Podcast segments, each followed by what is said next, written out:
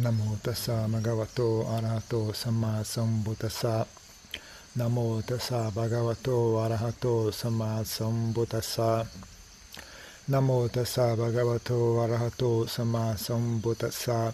Buddham dhammam sangham namassami.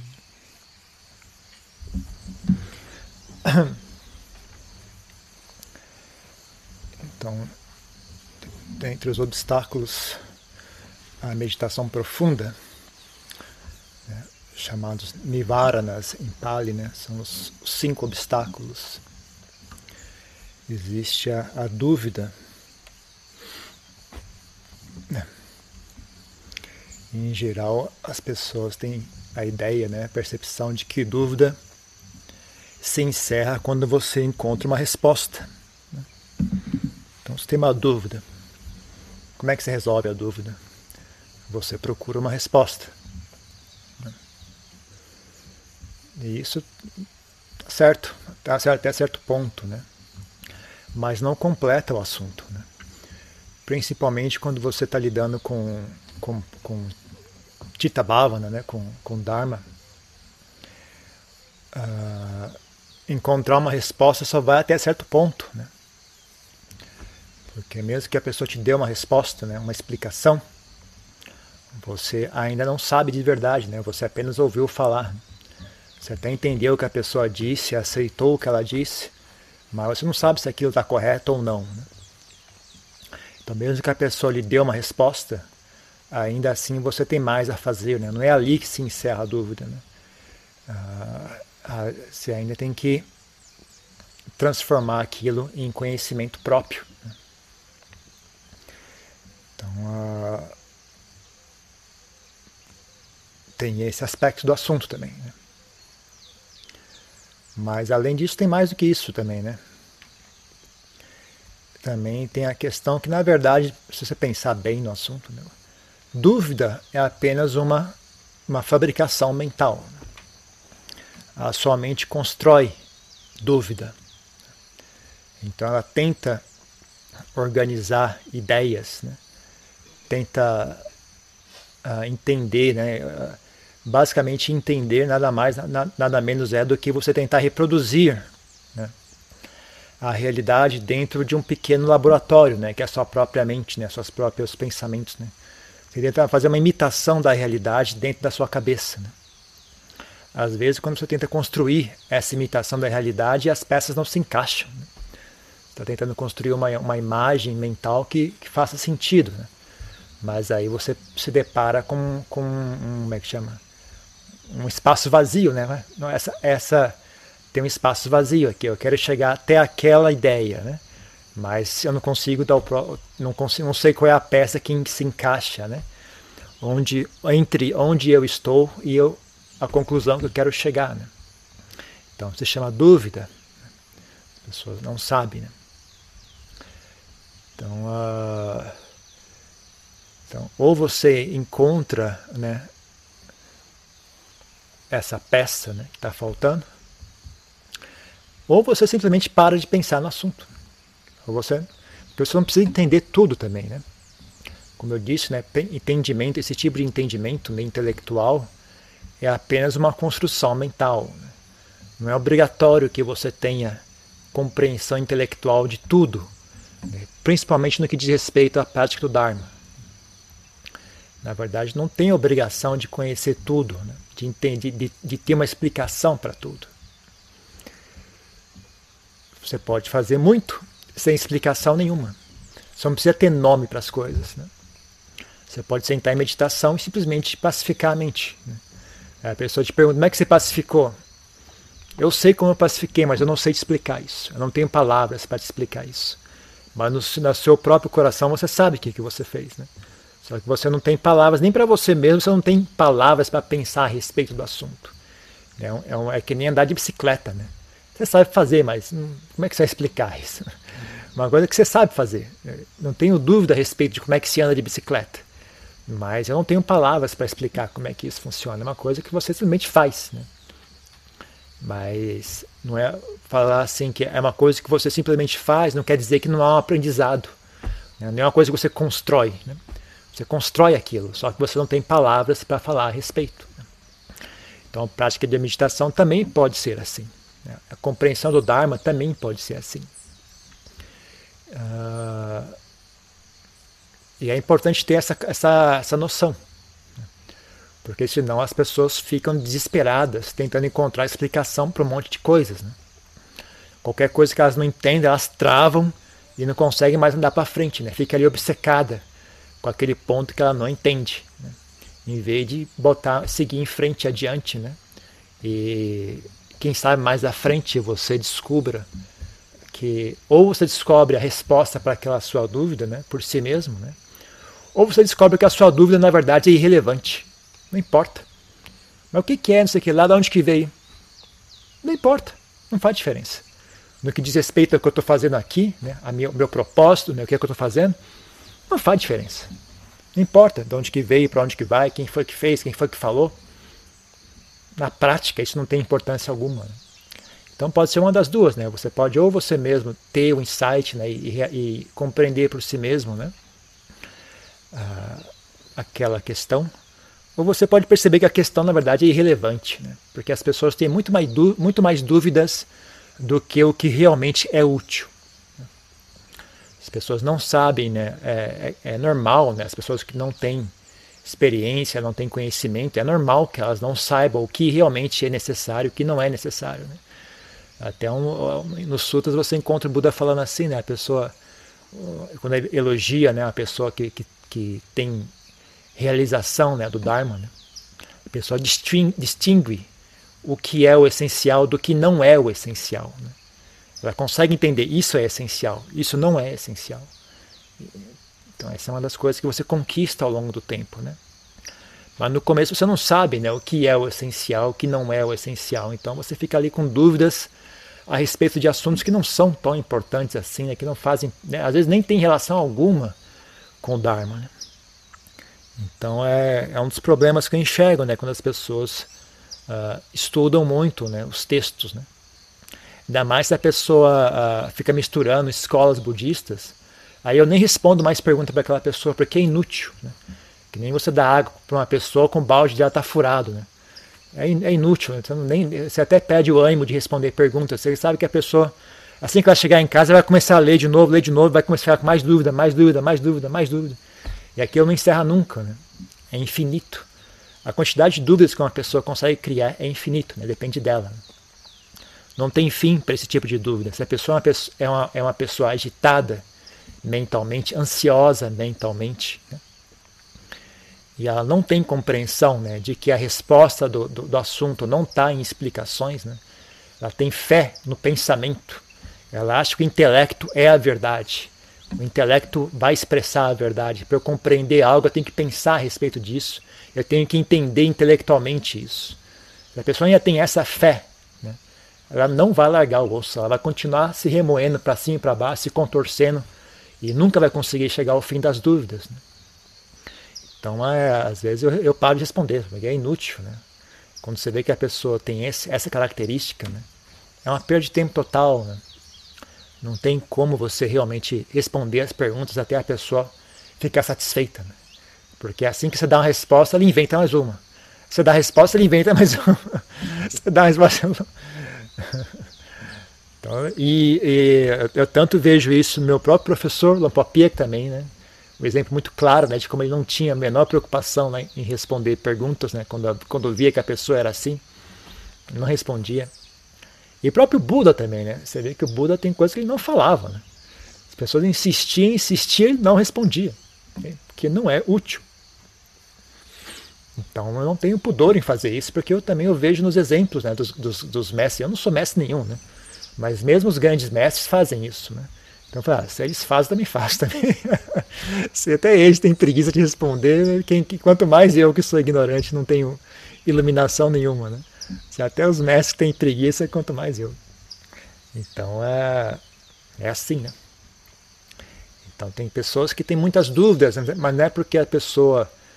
É porque a pessoa é agitada, a pessoa é confusa, a pessoa é ansiosa, e a pessoa tem a compreensão equivocada, da onde que é que vem a verdade, da onde que é que vem o Dharma. Então a pessoa tem compreensão equivocada, visão incorreta. É uma pessoa ansiosa e agitada.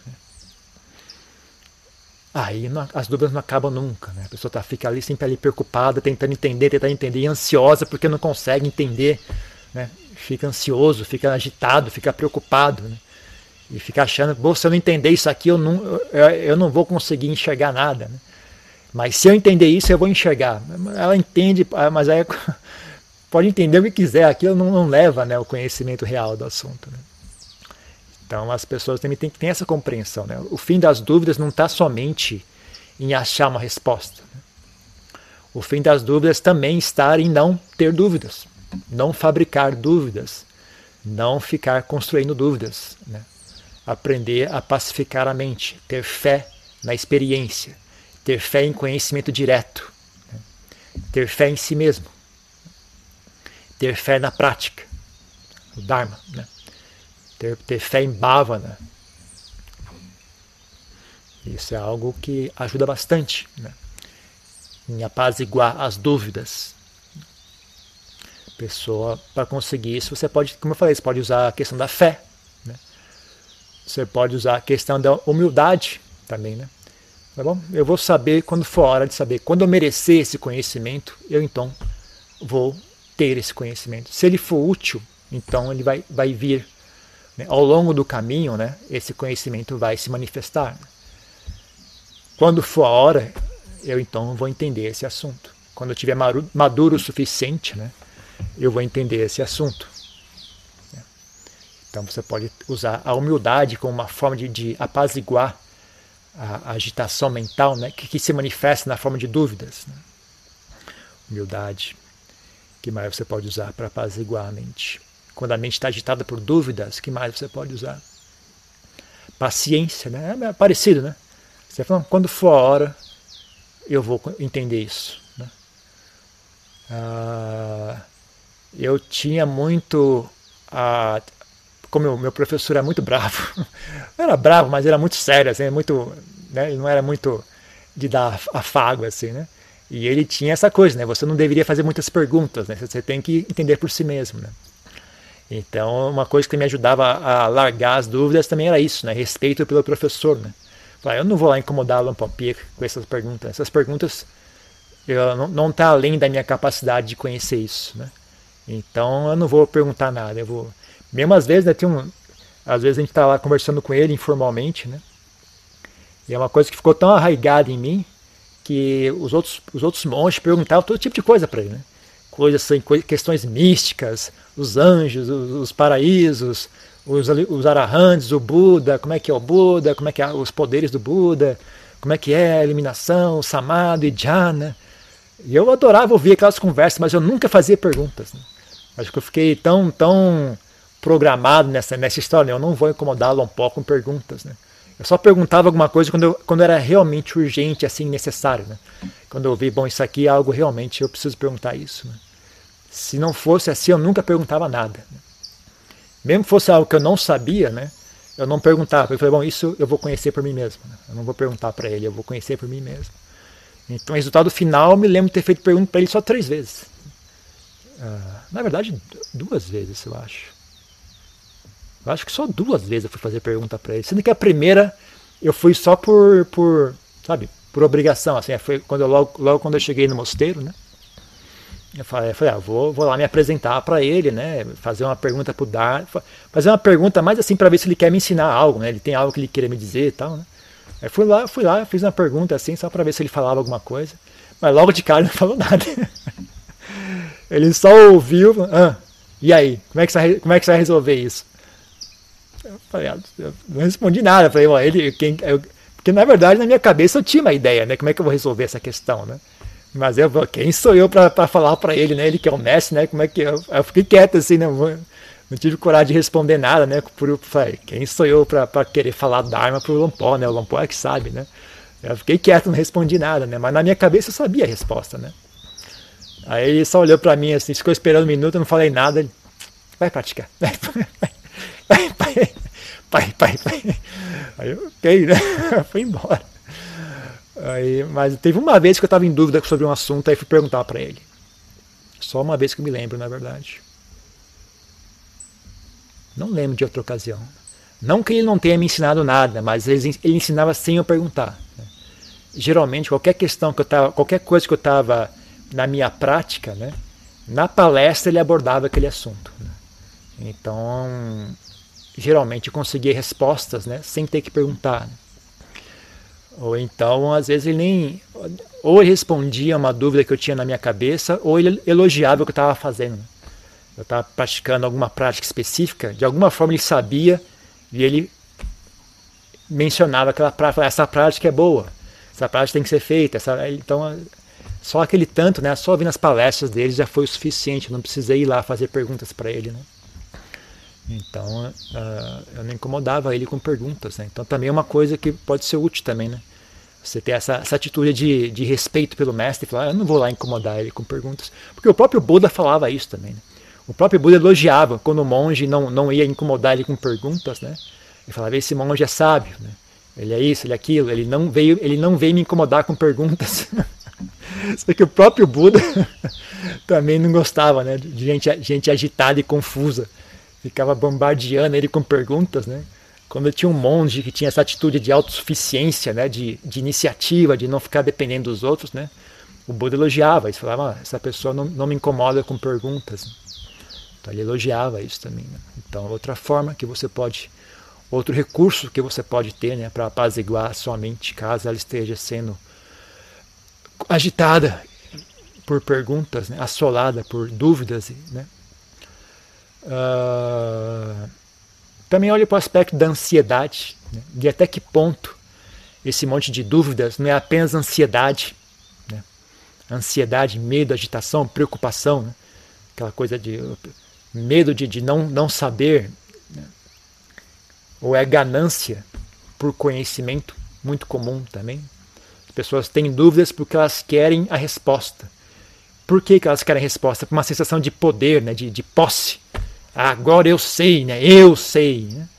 E aí ela sai por aí falando para os outros depois, né?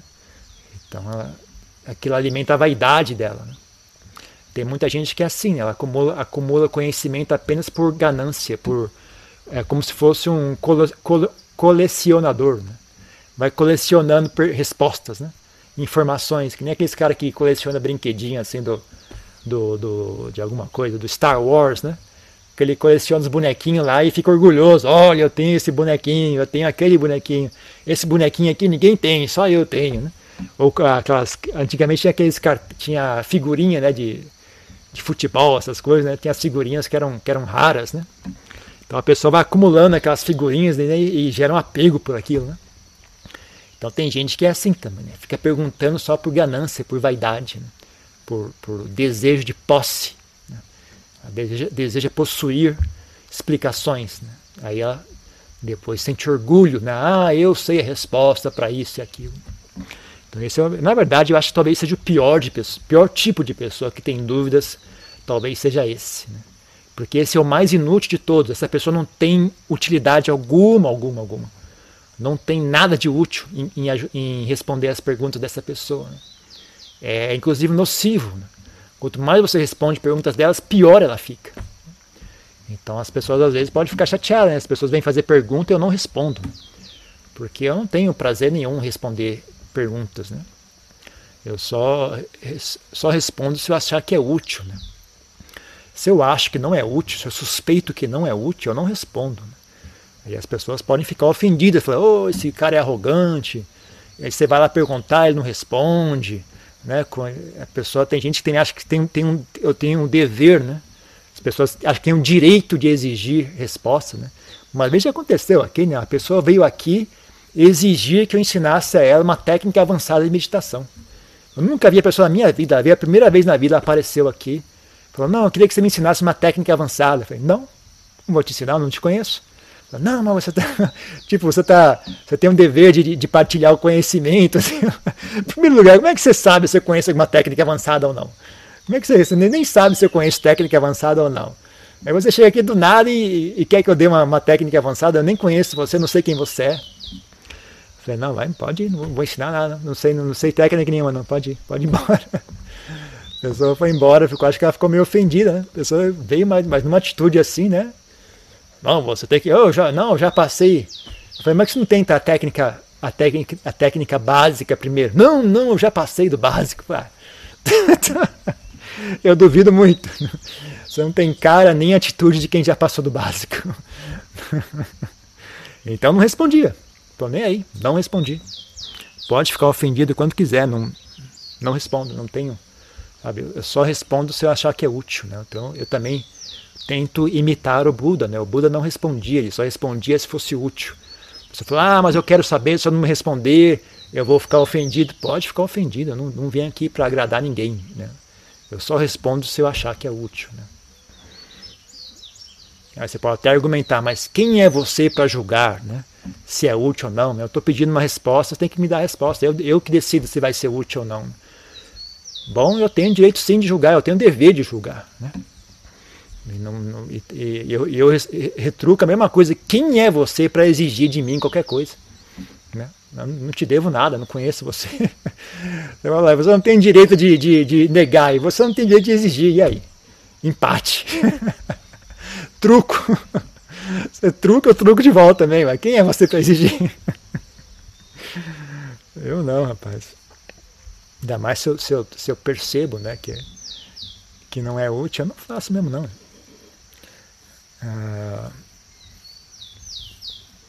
Então é isso, né? Não deixe, né? Tenham fé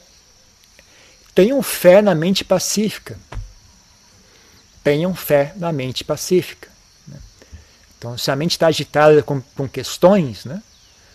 Se for útil, se for fácil, né? Ok, busque uma resposta. Né? Agora, de vez em quando, nem que seja só por curiosidade, né? Não responda, não solucione as suas dúvidas. E aprenda a largar as dúvidas, só por um exercício. Né? Faça isso só por exercício, de vez em quando é bom. Não precisa fazer isso sempre, né? E não é o caso que é proibido ter dúvidas. Né? É normal ter dúvidas e é saudável ter dúvidas. Mas também é bom ter recursos, né? Para apaziguar as dúvidas. Né? E ter, como eu falei, né? Ter a visão de que, na verdade, o que realmente resolve as dúvidas não é uma resposta. O que realmente resolve a dúvida é seu próprio discernimento, né? A sua própria experiência, a sua própria sabedoria que se manifesta através da prática do Dharma. Né? É ali que realmente você encontra respostas. Né? Então, você perguntar para alguém é apenas um auxílio. Né? E a resposta que a pessoa lhe der, não importa quem seja aquela pessoa, não é a verdadeira resposta. Mesmo que você pergunte direto para o Ajahn Chah, não importa o que ele lhe disser, não é a verdadeira resposta. A verdadeira resposta você só vai saber quando você praticar e enxergar por si mesmo. Né? E isso é algo que o próprio Ajahn Chah ensinava. Né? Então tem que ter essa visão, né? Tem que ter essa compreensão, esse ponto de vista. Né? Isso ajuda a apaziguar as dúvidas. Além de ter essa visão, esse ponto de vista, você também pode aprender, né, a acalmar a mente. Né?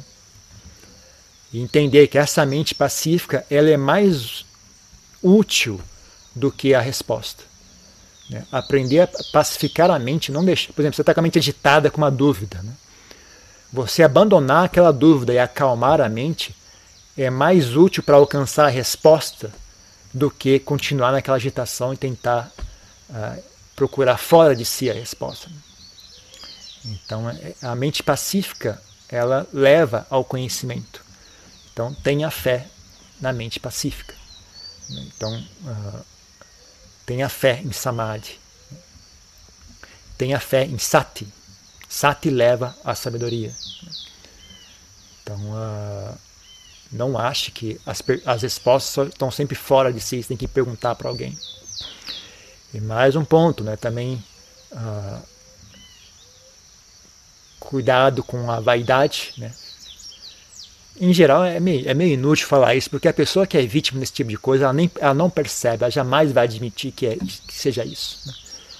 Então, é uma instrução meio que inútil. Né? As pessoas que deveriam ouvir essa instrução, não são capazes de ouvir essa instrução. Ela ouve por uma orelha e sai pela outra. Né? Então, mas, ainda assim, né? Só a fim de informação, né? Fique atento a essa questão, né, da vaidade, né? acumulando conhecimento à toa, só para possuir conhecimento, só para possuir frases, possuir explicações, né? Eu sei isso, eu sei aquilo. Isso é extremamente nocivo, né? Muito tóxico, muito ruim. Não faça isso. E também né, tenha um pouco de respeito pelo seu professor, né? Não fique incomodando ele com perguntas a toda hora, importunando ele com perguntas, né? Porque é até uma forma de preguiça sua, né? É uma forma de desrespeito, porque você está sendo preguiçoso, né? Em vez de você trabalhar e buscar a resposta, você fica incomodando os outros, né? Que nem um pedinte, que nem um mendigo, né? Eu falo ao pessoal também isso, né? Os monges esmolam comida, né? Quando você esmola comida, existe uma certa etiqueta, né? Quando você faz isso. Então, quando você esmola algo, você não exige, você não especifica o que você quer, né? Você pede comida. Aí a pessoa dá o que ela dá, você aceita, né? Você, como pedinte, não deveria estar exigindo, eu queria um filezinho com fritas e um nhoque com a parte mediana, pode ser? Né? Nunca você faz isso, né? Você fala, você não tem um pouquinho de comida para me dar? Só isso, você pede comida, só. Se você quer especificar a comida que você quer comer, então vai trabalhar e arrumar emprego. Aí você compra a sua comida, com o seu próprio esforço. Isso é uma etiqueta básica para quem é mendigo, para quem é um pedinte, né? Então vocês esmolam sabedoria, vocês pedem, né, explicações. Na qualidade de pedinte que vocês são, né, vocês deveriam também ter um pouco de etiqueta, né, em pedir. Então, da mesma forma que faz uma comida, quando você pede explicações, pede informação, você pede de maneira humilde, né? Você pede informação, você pede ajuda, né? E o mestre dá a explicação que ele quiser, sabe? Ele vai te dar a explicação que ele achar que é útil, né? Lama, não era isso que eu queria saber exatamente aquilo. Isso passou do limite já, né? Agora você está sendo arrogante, né? Se você quiser saber exatamente isso, vai trabalhar e ver por si mesmo. Que nem eu falo, pessoal, esse conhecimento que você está pedindo, você precisa merecer esse conhecimento. A pessoa quer saber, como é que é o jhana, como é que é os paraísos, como é que é, sei lá. Isso é um conhecimento chamado, dentro do Dharma, é chamado utari manu sa dhamma. Utari significa acima, manu sa significa seres humanos, né? E dhamma significa, né, fenômeno ou verdade, sei lá o quê. Então, utari manu sa dhamma significa, é um conhecimento que está acima dos seres humanos, né? Então, como é que são os anjos, como é que é o karma, como é que é o renascimento. Se você quiser saber isso, esse é conhecimento que os seres humanos não possuem, né? Se você quiser conhecer isso, você vai ter que subir de nível, né? Você tem que merecer esse conhecimento, você não pede esse tipo de conhecimento. Esse tipo de conhecimento você merece, né? Então, se você não alcançou esse nível de prática ainda, você não deve saber como é que é exatamente, como é que não é, né? Se você quiser saber, vai e veja por si mesmo. Então, quando você vai pedir conhecimento, né, ao professor, né, você pede só o básico, só para tocar a sua prática. Só isso, né? E ele te dá a resposta que ele achar interessante, né? Então, você não fica ali incomodando ele e metralhando ele com um monte de perguntas, né? Porque é uma coisa assim preguiçosa da sua parte, desrespeitosa da sua parte também. Toda na Tailândia é assim, a cultura na Tailândia é essa, né? A cultura na Tailândia é essa. E eu acho útil essa cultura, né? Então eu recomendo que vocês também sigam esse exemplo, porque eu vejo muita utilidade nisso. E por fim, né, também tem essa noção, né? Será que essa dúvida que eu tenho é realmente porque é uma dúvida assim relevante, ou é apenas a confusão mental, é apenas ansiedade, é apenas preocupação à toa, é o hábito de preocupação, é o hábito de ansiedade? Será que é isso, né? Se for isso, né, é inútil eu obter uma resposta, né? Mais útil do que obter uma resposta é aprender a acalmar a mente. Quando eu acalmar a mente, essa dúvida vai desaparecer. Então você tem que fazer o trabalho que dá resultado, né? Não um trabalho apenas que abafa o problema. Então, nesse tipo de situação é inútil responder, porque você responde e a pessoa daqui a 2 horas vem de novo, com outra pergunta. Aí você responde e ela vai embora, daqui a pouco ela vem de novo, mesma pergunta, porque a dúvida não vem da prática dela, a dúvida vem da ansiedade, a dúvida vem das quileças. E aí quanto mais você responde, mais as quileças ficam fortes, né? Então já tem algumas pessoas que estão na minha lista negra já, sabe? Eu já combinei comigo mesmo, na próxima vez que essa pessoa vir fazer pergunta eu vou negar, eu falo, não respondo. Já tem uma pessoa que está na minha lista já, estou só esperando a pessoa vir que eu vou falar, estou só esperando ela vir que eu vou responder, ela não responde, chega, já respondi o suficiente, não respondo mais. Então,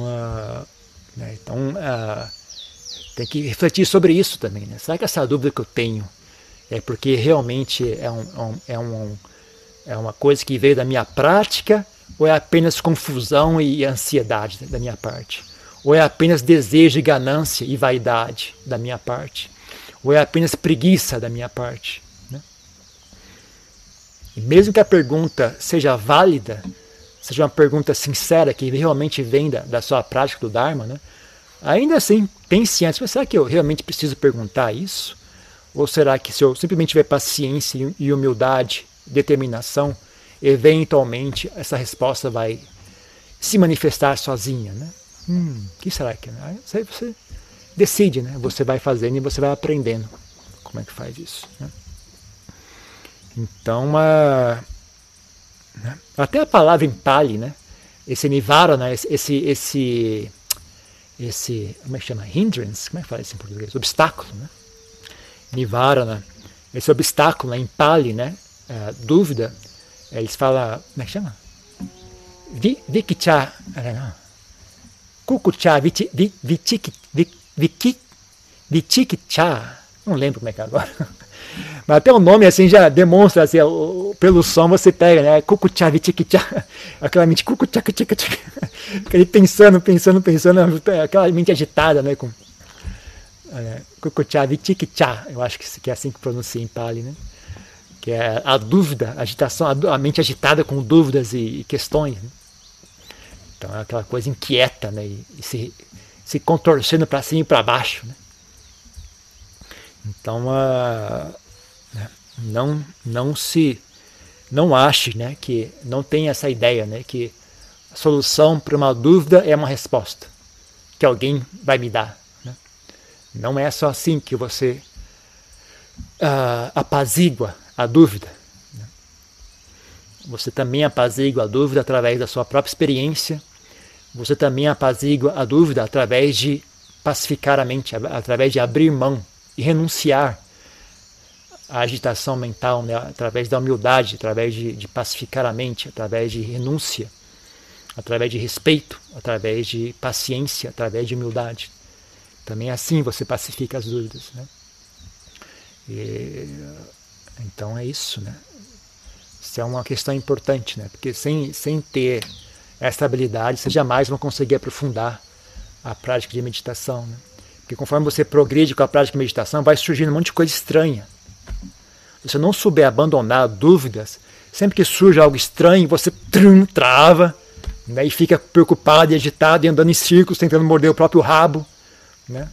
Se você leia a biografia do Ajahn Chah, quiser um exemplo desse assunto, como é que ele abandonava dúvidas, surgia algo, ele falou, mainé, incerto, mas o que será que é isso daqui? É incerto, não sei o que é isso não. É incerto. Ou então ele fala, o que será que é isso aqui? É o que for, é o que é, não sei o que é, é o que é, não importa o que é. Não tem comando em inglês, não tem comando em... Não tem none. É do jeito que é, né? É o jeito dela. O que é isso aí? Como é que é isso? É do jeito que é. Não tem none. Ou então, mainé, é incerto. Será que isso aqui é o jhana? Mainé. Será que eu estou iluminado? Mainé. Incerto, né? Então ele largava as dúvidas, né? Ele era hábil, não deixava a mente dele ficar agitado com dúvidas, né? Então ele tinha uma prática firme e forte. Ele buscava a resposta na realidade e não nos pensamentos. Então, entenda bem isso, porque isso é algo importante. Tendo dito tudo isso, né, vem a pergunta. Alguma dúvida?